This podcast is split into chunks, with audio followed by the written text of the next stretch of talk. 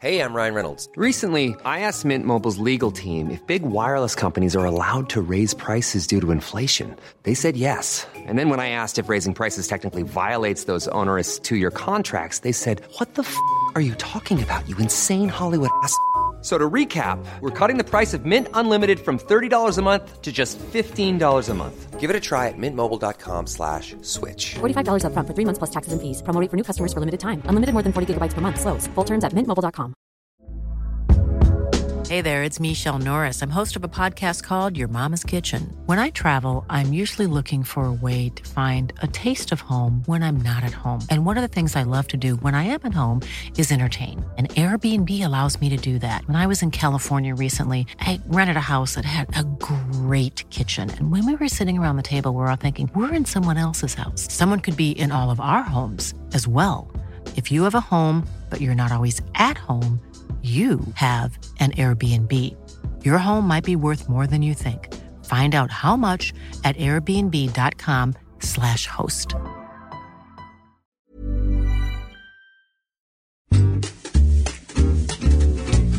Read Like a Writer is the books podcast from Faber and Faber, Serpent's Tail, and Canongate, three independent publishers bringing the voices and the book recommendations of their authors to your ears. It's hosted by me, Anna Fielding, and in each episode we'll hear about the books closest to these authors' hearts, their latest projects, and learn a bit about their local independent bookshop too. This week we're in Edinburgh as a special treat to coincide with the book festival, and our guest right now in the studio is Carmen Maria Machado. Carmen has written fiction, criticism, and essays for many publications, including Granta and The New Yorker. Her first book, Her Body and Other Parties, is an inventive and absorbing collection of short stories, blending fairy tale, urban myth, horror, and fantasy with a feminine and feminist approach. As I've said, we're in Edinburgh today, um, and Carmen, who lives in Philadelphia with her wife, has come all the way in to meet us.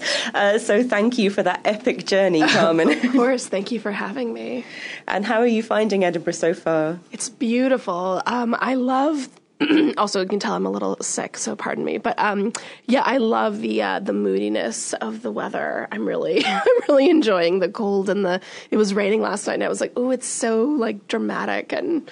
I don't know. I just really, I've been enjoying it. So I find that a very uh, generous interpretation. I like weather, weather, I like weather with drama. When I go to a place like LA, I mean, I love LA, but like in LA, the weather is so boring. Like it's just the same. It's beautiful and perfect every day, and I'm like, this is very, uh, you know, it's just it's routine. It's not interesting. Um, well, no one from Los I, Angeles. mean, I, get like, I get like angry emails from people. I love LA. I said that. it has many charms. It has many charms, but the weather is boring. um, so, talking about her body and other parties, um, the first story in the collection, which is the husband's stitch, I think it really sets out your stall. Um, you have this wonderful kind of lustful heroine, and she, and also by extension you, have weaving through, woven through so many stories that we already know. You know. She's telling fairy tales to her son, first in a sort of cleaned up version, and then as he gets older with a bit more gore. Um, and then there are a load of modern urban myths too, like the one about the serial killer with the hook waiting on top of the car. How do you find sort of building more stories with stories?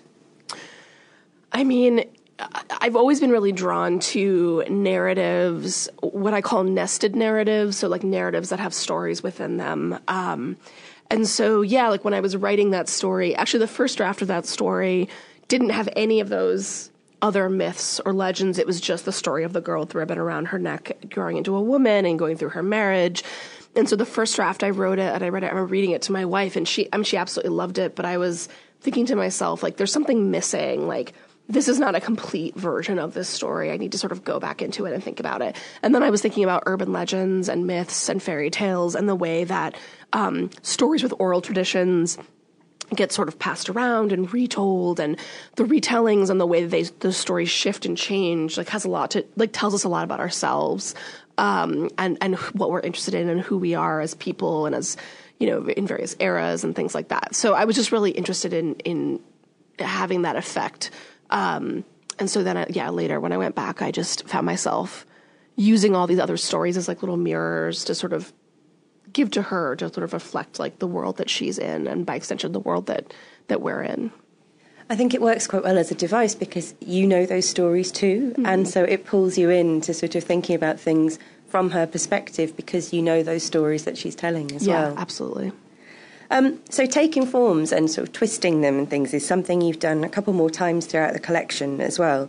So you know, with especially Heinous, um, which is a sort of really surreal sense, a set of plot synopses for Law and Order SVU. Um, and then inventory, which I loved, um, which I'm not going to talk about actually much because I think spoiling the twist at the end will ruin it for anyone who's listening. Because I sort of sat up in the cafe I was reading with and went, "Oh!" Um, but it really does a nice play on that classic "everyone I've ever slept with" list, which I think so many people have made at some time. So going on that, there's a lot of writing about sex that you do as well, and um, Real Women Have Bodies is an interesting case in point. This shows the relationship between two girls um, at the same time as there's a, a, disease of some kind that's causing women to become incorporeal, insubstantial. Um, but the sex that they have is very grounded in realism, even though a lot of their surrounding is quite magical. So I was just wondering how you one, start writing about sex in such a realistic way without it sounding hammy, and secondly, how it kind of incorporates in a world where so much else is fantastical. Yeah, well, the, how to make it um, write sex without sounding hammy is sort of like the million dollar question. And honestly, I mean, for every sex scene that I write that I'm satisfied with, uh, there are lots that I discard, um, and I can or I have, I have, to sort of strip the scene back a little bit because it's like too much. Um, and I, it's it's funny. And, I mean, when I started reading fiction, you know, I love a story with a sex scene as much as anyone else. Maybe other people won't admit it, but I, I, I will admit it. Um, but oftentimes when I was reading what I guess you'd call sort of literary fiction or fiction where there was a lot of attention being paid to things like language and detail, so not or language and character, um, stories not explicitly written you know, it's not not erotica, not written for the sexual content, but with a lot of sexual content um, I found myself often reading books by like straight men, and I found it incredibly boring. Like I was like, I'm just not interested. After a while, I get really bored hearing about women's bodies through the lens of straight men, and it just sounded interesting to me. And I want queer sex, and I want sex where women's women, regardless of their sexual orientation, it's from their perspective you know, and there are certain writers who do do really beautiful jobs with that, like Lydia uh, Yuknavitch, who's a writer who I really enjoy, um, does these really just like sexy, weird books that just have like a lot of really sort of female bodied centric sex scenes that I really enjoy. Um, but yeah, I mean, the trick is just to, I mean, or not the trick, but it makes it sound so, so sort of cheesy, but like just sort of thinking about, um, oh, I, I really need to like try to like push past the metaphors that you would think it's okay to use. Like people will ask me about like why I choose, but I can swear on this, or I can say, yeah, yeah I thought so. It's a podcast, right? Okay, yeah. Um, like you know, so people, so people sometimes they get very embarrassed and they'll say like, oh, we, want to use like really weird words, so like, it was like manhood. And I'm like, no, just say cock. Like, why is it so hard? You know, or like, you know, there's all these like other, be like, oh, the down there. I'm like, no, just say cunt or say pussy or say whatever. Like, say the word you know, and then like we'll just push past it, right? And like, and then it's just like a word that the character is using, and it just it works. Um, so I feel like people get very like tied up about that sort of thing, and I just sort of make my choices and stick with them, um, and just sort of try to. And also, the sex is always, you know, my, my objective is like I want the scene to be sexy, but I also want it to be advancing some kind of plot. Like I want, you know, it's part of the story, it's part of the character, it's part of the the world that they're in. Um, so yeah, so I, I, just I mean it's it's it's always fun. Um, I, I, enjoy writing them. you know, it, it's it's great. So. I mean, yeah, to carry on as well, it's one of the things that I've really liked about all of your work is that there's enough realism in there to anchor the magic realist bits and make right. them believable. It's almost right. like there's a groundingness of day to day world that allows that allows the sort of more fantastical elements to cling on. Right. And like, you know, whenever I'm writing anything, whether it's horror or fantasy or other, you know, other writers write, like, I mean, there's obviously millions of genres and variations on genres, but I'm always really interested in the way the body plays into any of those elements. So like even science fiction, even fantasy, like where where is the body and how is the body interacting in that world regardless of the circumstances around it? And sex and sexual desire is like a way that the body can serve as that anchor. You've also gone in for uh, in a very different physical realm, full on body horror in, in one of the stories where um, the description of those pustules will stay with me. I, I once I once did a reading in New York, and this man, I was like reading that scene uh, from The Resident, and this man just in the middle audience was just like, "Oh no!" Like he just like exclaimed like in the middle of the reading. It was like clearly just involuntary. Like he was just so like upset by what I was reading. Like he just like shouted. It was like really intense. Um, yeah, I mean body horror in the for the same reasons actually. That sort of visceral. I mean, it's in a way it's not that different than a sex scene, right? It's like really. very visceral. Again, the body serves as an anchor. Um, so yeah, the yeah the body horror is very interesting to me. I was eating a smoked salmon sandwich while I was reading that. I'm so sorry. Oh, I'm sorry. I hope you're not put off with smoked salmon forever. That would be really tragic. But It's going to be a couple of weeks at least, I think. so, moving on to your favourite bookshop. Can you tell me which bookshop you've chosen? So I have. It's hard to pick one, uh, but I'd say. Can I say top? Can I say two? Is that okay? Is that allowed? Let's be rebels. We'll break the rules. Okay, yeah. sure, sure, sure. So probably my favorite ever um, is Prairie Lights in Iowa City, Iowa, which is just this amazing um, sh- store that does that has just incredible selection. Um, the sellers are very discerning. They have just you know the books that they they choose and the books that they they sell are um, just really incredible. It's like a, just a really lovely selection, and they do like incredible events because Iowa City has a lot of writers coming through it because of the workshop that's there. So um, they just when I was living in Iowa City, you know, there would just be these incredible events at Prairie Lights, uh, and I really loved it. And then in Philadelphia, where I live now, um, I, there's this really wonderful bookshop called Joseph Fox, um, which is in Center City, and it's this incredibly tiny, but again, this beautifully curated bookshop, and they always have something. You know, even if they don't have. Um, you know, I mean, I'll go in and be like, "Do you have this title?" But like, they'll be like, "I don't." But here is this like perfect thing that you want and that you need. Um, and we have picked it because we love it and they'll give it to you and you know they'll sell it to you and it's always like amazing so yeah so joseph fox is my favorite in philadelphia We'll come back to Philadelphia in a second, but you were actually part of the Iowa, Iowa Writers Workshop as Yes, well. yes, weren't I you? was. Mhm. How did you find the experience? i loved it um, you know people have a lot of feelings about mfa programs that i i can't even get into it because it's i have so many thoughts and feelings about it um, but i loved iowa you know i had had two years funded years that, to write and that's really a gift that I will never have again. um, and I really sort of, um, I got a lot of work done. I like found my voice as a writer, um, not necessarily because I like went and people think of it as like you know, oh, you go in and you are taught that. But I, it wasn't that I was taught that. It was that I went into this program where there were like lots of other brilliant writers, both as teachers and as students. Um, and people were just really thoughtful and smart and, you know, recommended books to me and like, were like, you know, that story that you wrote last week, like, I'm, you, have you read this person? Like, you should read this person and I just found myself really like expanding. I mean, my work just really found its. I sort of found, my, yeah, I found my voice when I was there, and um, got a lot of work done, and just it was just a really wonderful experience, and I miss it all the time. And it feels like it just happened yesterday, but it happened like I graduated like six years ago, which is pretty crazy. But um, yeah, I loved it. Um, and you're now a writer in residence at the University of Pennsylvania. Yes. Uh, moving it back to your current hometown, which is Philadelphia. Mm-hmm. Um, so, telling us about the bookshop there. When you first walk in and you're going shopping, what's the first thing you see as you walk into John Fox in Philadelphia? Oh, Joseph Fox. Joseph Fox. Yeah, yeah, yeah. No worries. um, so right when you, so it's up some steps. Um, so you walk in and there's like these little, um, I don't know know what they're called. Those like metal stands that spin around. Carousel. Car- yeah, thank you. Yeah, so they're like a bunch of little carousels that have a lot of the staff recommended books, um, and it'll have a little card. They'll say, you know, like whose whose recommendation it is. Um, and they do like a really beautiful display up in the front, and then to the left um, is where the booksellers are all sitting, and there's a couple of registers, and um, there's always somebody there, and they're always so lovely and chatty. Um, and then the bookstore kind of just goes back, so there's like a long bookshelf and like a tiny little hallway, and then you sort of go to the back. Um, so all told, it's probably not much bigger than the studio we're in now. I think when you probably like add together all the space, but.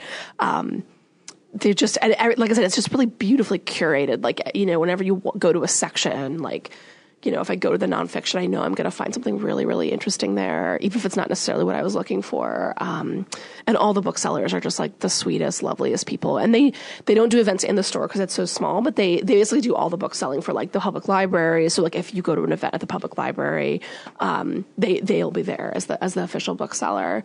Um, so yeah, they're just fantastic.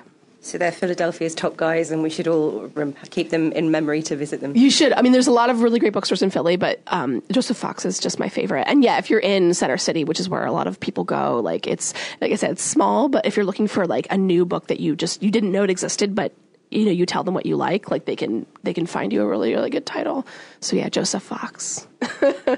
that sounds brilliant. Um, we're going to talk about the books that you're about to recommend to people now as well, and. Um, they're all ones that, in a very similar way to you, about reimagining myths and fairy tales and legends and history. So, kicking off with one of my favourites, Daisy Johnson, who's currently on the Booker long list, uh, with her reinterpretation of the Oedipus myth. Yes, Everything Under, um, which I just got to read this summer. Um, it's actually in the states. It's coming out with my publisher, Graywolf. Um, so I was I was incredibly excited to uh, to get to read it, and I just absolutely adored it. It was just really it's funny because actually as I started reading it, I don't I don't I didn't realize it was the Oedipus myth as I started reading it, and so I was going like this. I was like, this weird. There's, I feel like there's some familiar like elements in this book, and then when I sort of got to like, I don't want to give too much away, but like when I got to the parts where I suddenly was realized what it was, I was like, oh shit, like this is amazing. But yeah, it's set in this um this like world of like riverboats in England, which I didn't really know much about this community or a bunch about it, but um, it was just completely addictive. I tore through it in one sitting. Um, I just absolutely loved it. Yeah. And I, and of course, then I was thinking a lot about, you know, because Oedipus is such a strange story. When you first learn it, when you're like a kid, when you're like young, like a teenager, you're like, that's a, ter- like, you know, destined to like sleep with your mother and kill your father. And it's so like dramatic and weird. And, you know, there's something very just like strange about it. And she does such a beautiful job, like using that as a lens to sort of interrogate questions about identity. Um, and yeah, the setting, the setting was just really addictive. I just absolutely loved it. Um, so yeah, I would absolutely recommend that title. Um, is it out? It's out here. It yeah. is out here, Okay. yes. Yeah. Yeah. Yeah. Um, I absolutely love, love Daisy Johnson. So Yeah, because um, her first collection was also short stories Yes, as well, Fen, Fen, yeah. and I think very like you as well. She's also used that sort of fr- frame of magic realism to look at the stories of women and girls in a different way. You know, she's addressed anorexia or domestic violence, but it's completely original Yeah. because of the the way she's done it. yeah, she's incredibly smart. I really, really like her a lot. Um, so she kicked off with a book of short stories and then turned into a novel. Will we Yeah. see a novel from you next? Or?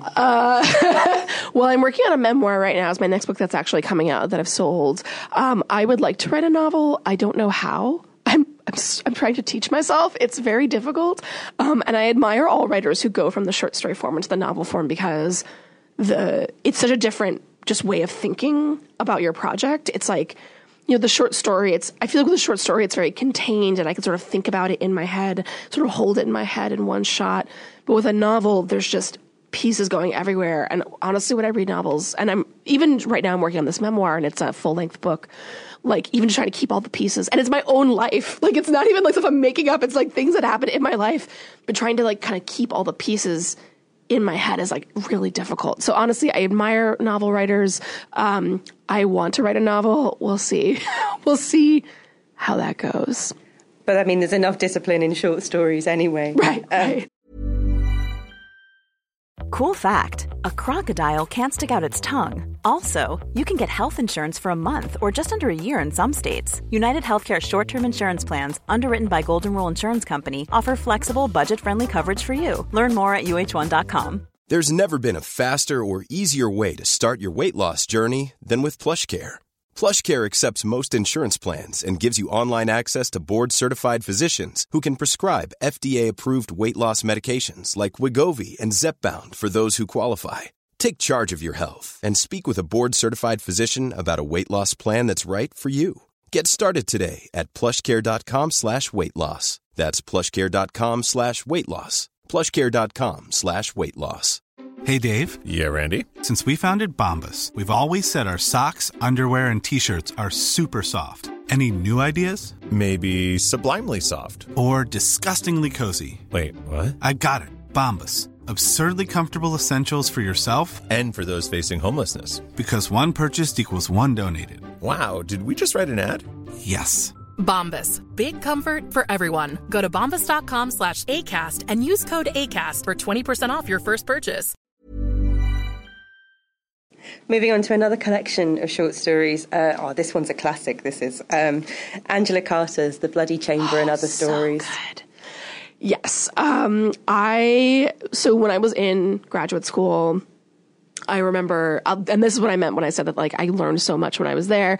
A friend read a story of mine and said, Have you ever read, or she was talking about Angela Carter, and I was like, Oh, I've never read the, I've never read any of her. And she was like, What? you know, in that voice where they're like, I'm about to change your life. And she was like, She's amazing, but you should go read The Bloody Chamber. And I did, and it did change my life. I mean, it really, you know, Angela Carter died too young. I, I mean, she was incredibly, incredibly prolific even in her short life. But when I think about the Bloody Chamber and how that book, um, I think influenced just like an entire generation of writers who um, who have tackled sort of um, thinking about myth and fairy tale.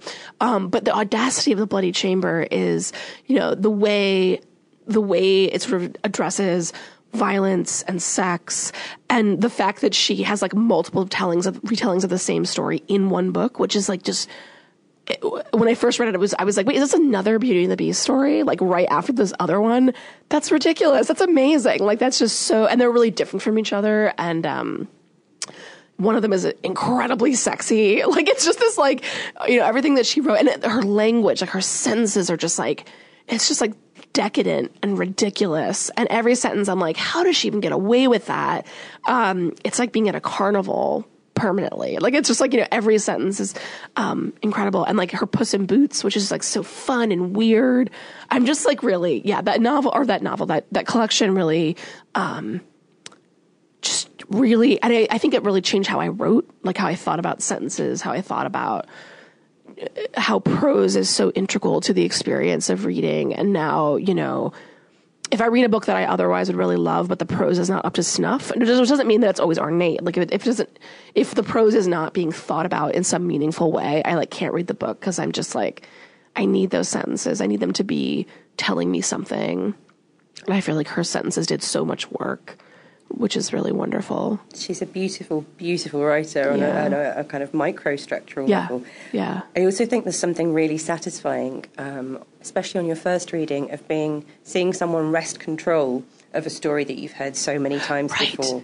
You know, you have that different ending when the mother comes in at the end of the bloody chamber and just shoots the person who's about to kill Oh, her daughter. it's so good when the mother puts a bullet between uh, between Bluebeard's eyes. Uh, When the mother comes in and the horse is like rearing, it's such a good the image. I mean that and they're all amazing. That one is probably my favorite. I mean, the Bloody Chamber, the title story, you know, which is the Bluebeard retelling, is just so stunning and so strange. And yeah, and that, I mean, this is the, the trick of the fairy tale or any kind of like retelling of an existing tale, which is that yeah, you're fighting against. It's like you're telling a story that people generally have heard, um, and so the question is like, how do you make that fresh, and how do you use it to examine things that maybe somebody has not has not examined yet? Um, how do you sort of take the underlying assumptions of that story and like yeah do something completely new with it and people try it all the time i think people think people think it's going to be easy and then oftentimes i'll read like i'll read retellings i mean i won't say any names but like i'll read them and i'll be like eh like that, you know, okay, fine. Like that is a retelling. But like that's all I can really say about it. Um, but when you read a writer who does it well, where they're like really completely reconfiguring it um, in their mind and then in your mind, it's like such a special experience, and I just I love it. Yeah, there's one that actually called to mind for me, which is a completely different writer writing for a completely different audience, which is uh, Roald Dahl's series of poems for children. and he has Red Riding Hood do something very similar and come in and shoot the wolf. Um, it's, uh, all at once, her eyelid flickers. She whips a pistol from her knickers. oh my god! I love that you can just you can just pull that out. You just know. it's uh, an integral part of a British childhood. That Oh book. really? Oh, interesting. Um, talk about Confessions of the Fox by Jordy Rosenberg. Yes, Confessions of the Fox was a book that I also received. I don't know if it's is it it's out here. It must be out here. Is it so, already yeah. out? It just came out in the states. Um, it blew. Uh, it blew the the my head off. I mean, I, I was I was um, I get a lot of like you know advanced copies of books um, as a as a I review, you know, and um, I had gotten it in the mail and brought it with me to this residency. And I actually was going to, a, I was in New Mexico and I was going to some hot springs. And I was like, well, I should bring an ARC with me. I don't know if you call them that. Do you call them that? ARCs or advanced reader copies, like, like galleys or whatever. Um, and I was like, I need a book that I, if I drop it in the hot springs, it's not a big deal. Cause it's, you know, it's not a fin- it's not a finished book. Um, and I just I devoured it. So it's yeah, it's this retelling of of Mack the Knife and Three Penny Opera, this like English folk hero. Um, it's incredibly queer. It's this like gender queer and queer story. Um, it has this sort of other narrative happening. So sort of the the frame of this of the novel is that this academic has discovered this telling of the story that tells us a lot of things about this character that we didn't know before and is sort of this like kind of satire of like academia um, so there's sort of this funny, weird, very like intense like footnotes, and there's an introduction, and it's like really, really beautiful um, and really funny, and then this like incredibly fascinating and like romp of a story sort of happening in the main text, um, and it just it just knocked my socks off. Like I, I couldn't. I read it. I mean, again, it was like I, when I basically when I was so pruny, I had to get out of the hot springs, or I was going to fall to pieces. I was like, okay, I'm going to drive home, and I'm going to keep reading this book because I just didn't want to f- stop reading it. Um, and it was so, it was just, it's so funny. It's so good. It's like nothing I've ever read before. It's like the queerest book I've read in years. It's just this absolute fucking delight. Like I just, I could not get over how amazing it was. So yeah, Confessions of the Fox. I, I just I'm just insane. I don't know. I love this book so much. I just like want to just run screaming to people and just like thrusting it in their arms. like I'm like everybody should read this novel. It's so good. Um, and it's like a, and also like you know his. I'm, I'm not as into historical novels traditionally. There are some that I like, but it's not a genre that I pick up a lot. But I was like, man, if every historical novel was like this, I would read all of them. like, I, you know, I just want to read more books that are like this. So yeah, I just absolutely loved it. That, I think, is the most fulsome phrase I've ever heard. well, also, and it's just like, you know, this is the pleasure of the retelling is that it allows you to reimagine. So, like in this case, like reimagining this character as a trans man and like using it as this lens to examine like the ways we conceive about conceive of gender and sexuality and have historically conceived of those things. Um, and that's the magic is like you know you can just be like oh we actually knew this story wrong all along and here's the real version um, and that is just brilliant and really I don't know it just makes me so happy and it's like such a fun way to a fun and smart way to sort of approach that that project of like reinterpreting an existing story. We're going to move on to Emma Donoghue, um, I think, who most listeners are going to know from Room, mm-hmm. which was such a big book from her. But we're going to talk about something that uh, she released actually several years ago in 1997, which is Kissing the Witch. Um, it was published as a book for adults in the UK and as a young adult book in the US. Yes, which I actually find incredibly odd. I don't know. I mean, I could. T- like I know this happens a lot with like books. Like I um there was this book that came out years ago called The Book Thief, um, which was huge in the states, but they released it as a young adult book in the states. But it was released. I don't know about here, but like in Australia and like New Zealand, they'd released it as an adult book. Here I, too. Oh yeah, so it, it was. But I remember like, and I, so it's interesting, yeah, why they and I when I realized they'd released it in the, the uh, Kissing the Witch as a young adult book, I was like, that's so interesting. Like not that they couldn't. I just was. It was just an interesting choice. Anyway. And Donoghue herself said it actually brought her a lot of new and younger fans, so she was quite pleased. In oh, that's end. wonderful! yeah. No, no, no, that's that's great. And I mean, I can, and that book is. I mean, I feel like, and I could see that book sort of being like the Bloody Chamber for like older teens. Like I could sort of see that being a gateway drug into like the world of like fairy tale retellings. Um, because yeah, the oh my god, kissing the witch is so lovely. So it's these nested narr- have you, yeah, so it's, it's these nested narratives. Um, so it starts off with like a Cinderella retelling, and then she asks this woman who were you before you became the character you are in this story? And she's like, well, I'll tell you this tale. And then she tells a tale that's like a retelling of another fairy tale. And then just keeps, and then every character keeps saying like, who are you to this other person in the story? And it goes back and back and back and back and back. And they're just like telling all these really beautiful, also very queer, like retellings of a lot of traditional fairy tales. Um, Donkey Skin and Sleeping Beauty and Rapunzel and uh, Beauty and the Beast uh, or uh, Rose Red and all those all those stories. Um, and it has that like really beautiful sort of like you know there's a lot of ways to think about fairy tales there's this really great essay by kate bernheimer that i love. She um she's a writer who writes she rewrites fairy tales and she also edits the fairy tale review in the united states which is like a really wonderful magazine. And this really great essay where she talks about the form of the fairy tale and like what fairy tales and traditional fairy tales sort of have as a structure. And so it talks about like you know normalized magic and that sort of flatness of like character that is very common you know it's the witch the girl the boy the sparrow the the, the mother or whatever. Um, and so while like a writer like Angela Carter is taking those myths and, or taking those fairy tales and like shaping them into this very like lush, ornate, like three dimensional thing, Kissing the Witch I feel like is also sort of engaging, not quite as flat as a traditional telling, but she sort of keeps that fairy tale tone, which is incredibly interesting to me. Because um, a lot of people when they retell it, they're like, "Ugh." Like I want to make all these characters like more three dimensional, but she uh, keeps that sort of like um, almost like abstraction, this quality of abstraction that I think is incredibly interesting. Um, and those stories are just so beautiful. And I love the way that they sort of nestle into each other. It's like a Russian doll, like a nesting doll. It's so beautiful.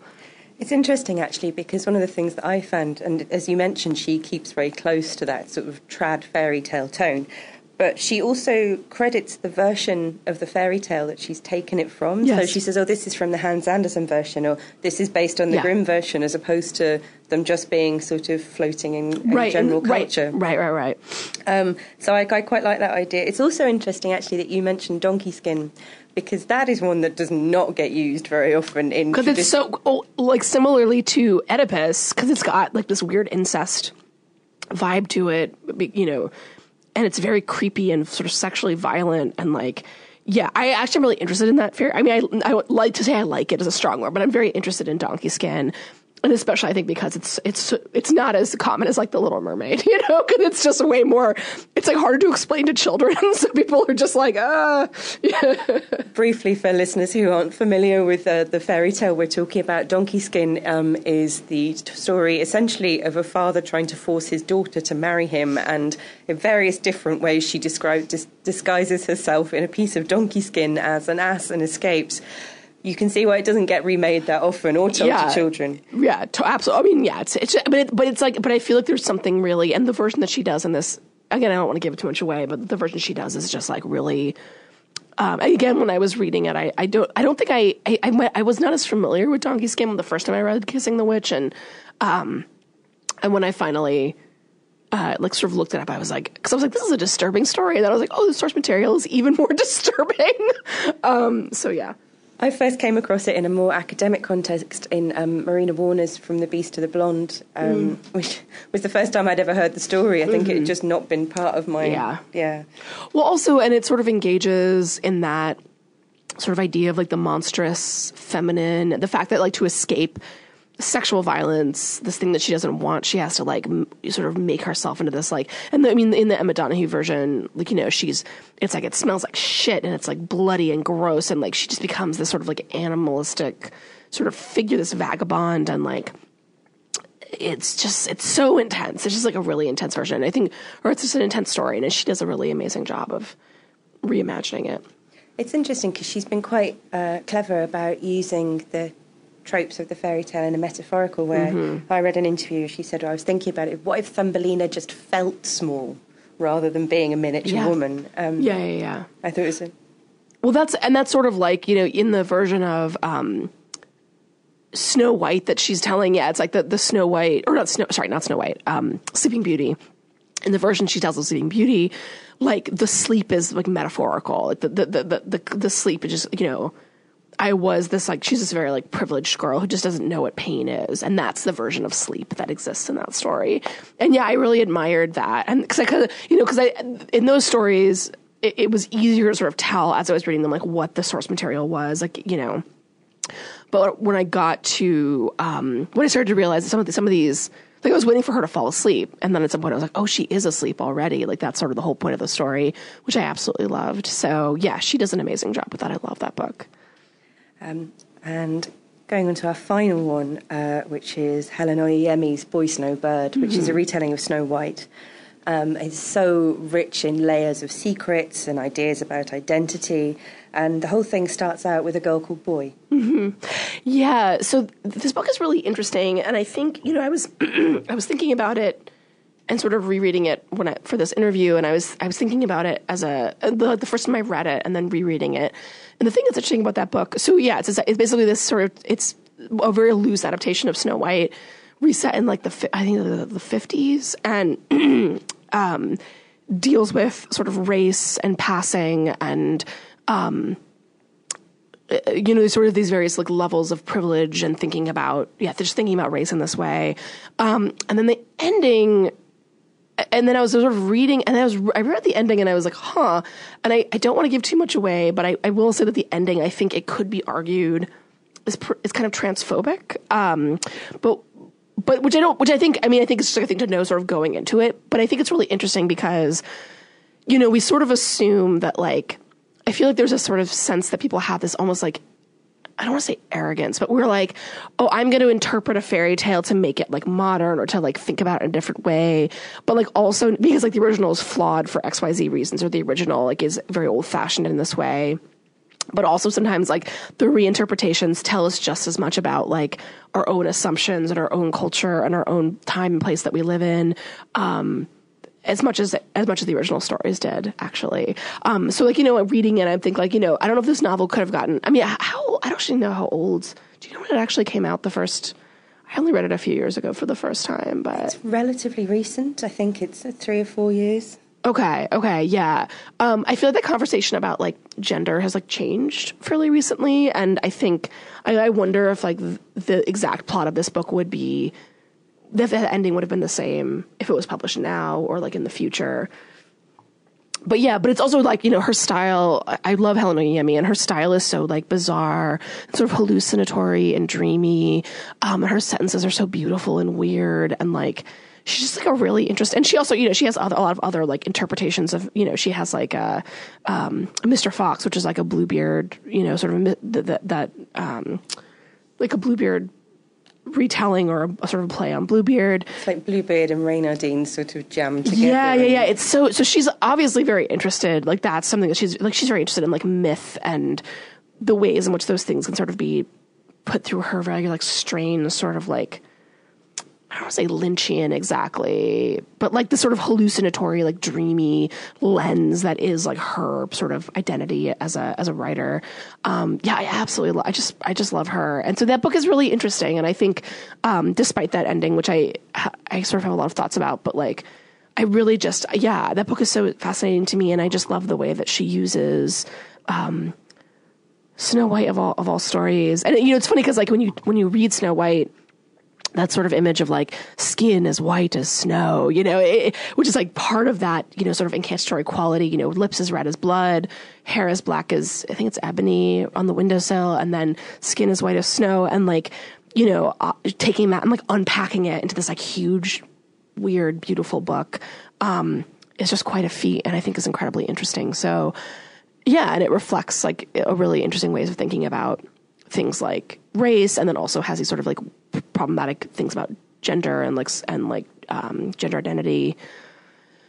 And yeah, I don't know, but it's a really interesting book, and I, I, I really I know she's another book coming out I think next year, and I'm really excited about it. So And she talks about identity in so many ways in Boy Snowbird as well, Yeah, and even yeah, in terms yeah. of a person's personality, because Mhm. Boy goes from being this very kind of traditional lost waif that you have quite a lot of sympathy for, um, you know, abandoned in the gutter, and, Yeah. um, to then when she kind of gets a bit more status and a bit more privilege herself and is there presented with another younger woman, um, she sort of goes from being this sympathetic figure into more of kind of almost like Snow White step- the stepmother. stepmother, right, She yeah, becomes yeah, the evil stepmother. Yeah, and I, I feel like similarly, I feel like she's doing a similar thing with that as um, Emma Donoghue does, which, which is this like the way that Emma Donoghue reimagines this sort of figure of the stepmother a couple of times in various stories is really interesting. And I mean, it's not a coincidence that. Um, with the exception of Confessions of the Fox, like all these books are by women, and I think,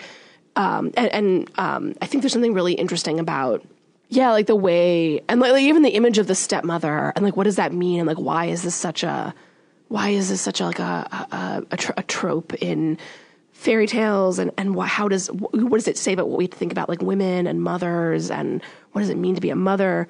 Yeah, it's just it's just really really interesting to me, and yes, I feel like she's doing doing something similar and playing with that idea of like what it means to be like a quote unquote like wicked stepmother. Um, an evil queen, you know, like that that sort of idea in both of those books is really getting turned around in interesting ways. Thank you very much for that. Um, Carmen, that's all we've got time for, sadly. The rest of the book festival swells all around know, us, right? and I think we've all got uh, places to be. But um, thank you so much for joining us. Thank you for having me. Even with your plane cold. Um, well, thank you for having me. Read Like a Writer was brought to you by Faber and Faber, Serpent's Tail, and Canongate Books, and was presented by me, Anna Fielding. Carmen Maria Machado's book, Her Body and Other Parties, is published by Serpent's Tail and it's out right now. Get a full list of what this week's author recommended, visit acast.com forward slash read like a writer. And we'd love to hear what you think too, so do feel free to tweet us at Read Like a Pod. Thank you.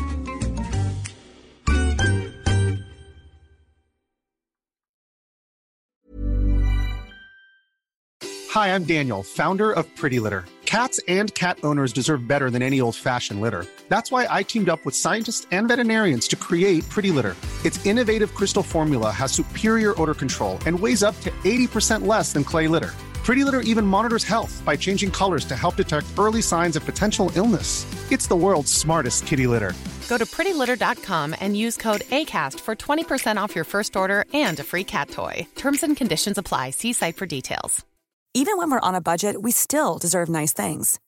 Quince is a place to scoop up stunning high end goods for 50 to 80% less than similar brands. They have buttery soft cashmere sweaters starting at $50, luxurious Italian leather bags, and so much more. Plus, Quince only works with factories that use safe, ethical, and responsible manufacturing. Get the high-end goods you'll love without the high price tag with Quince. Go to quince.com/style for free shipping and 365-day returns.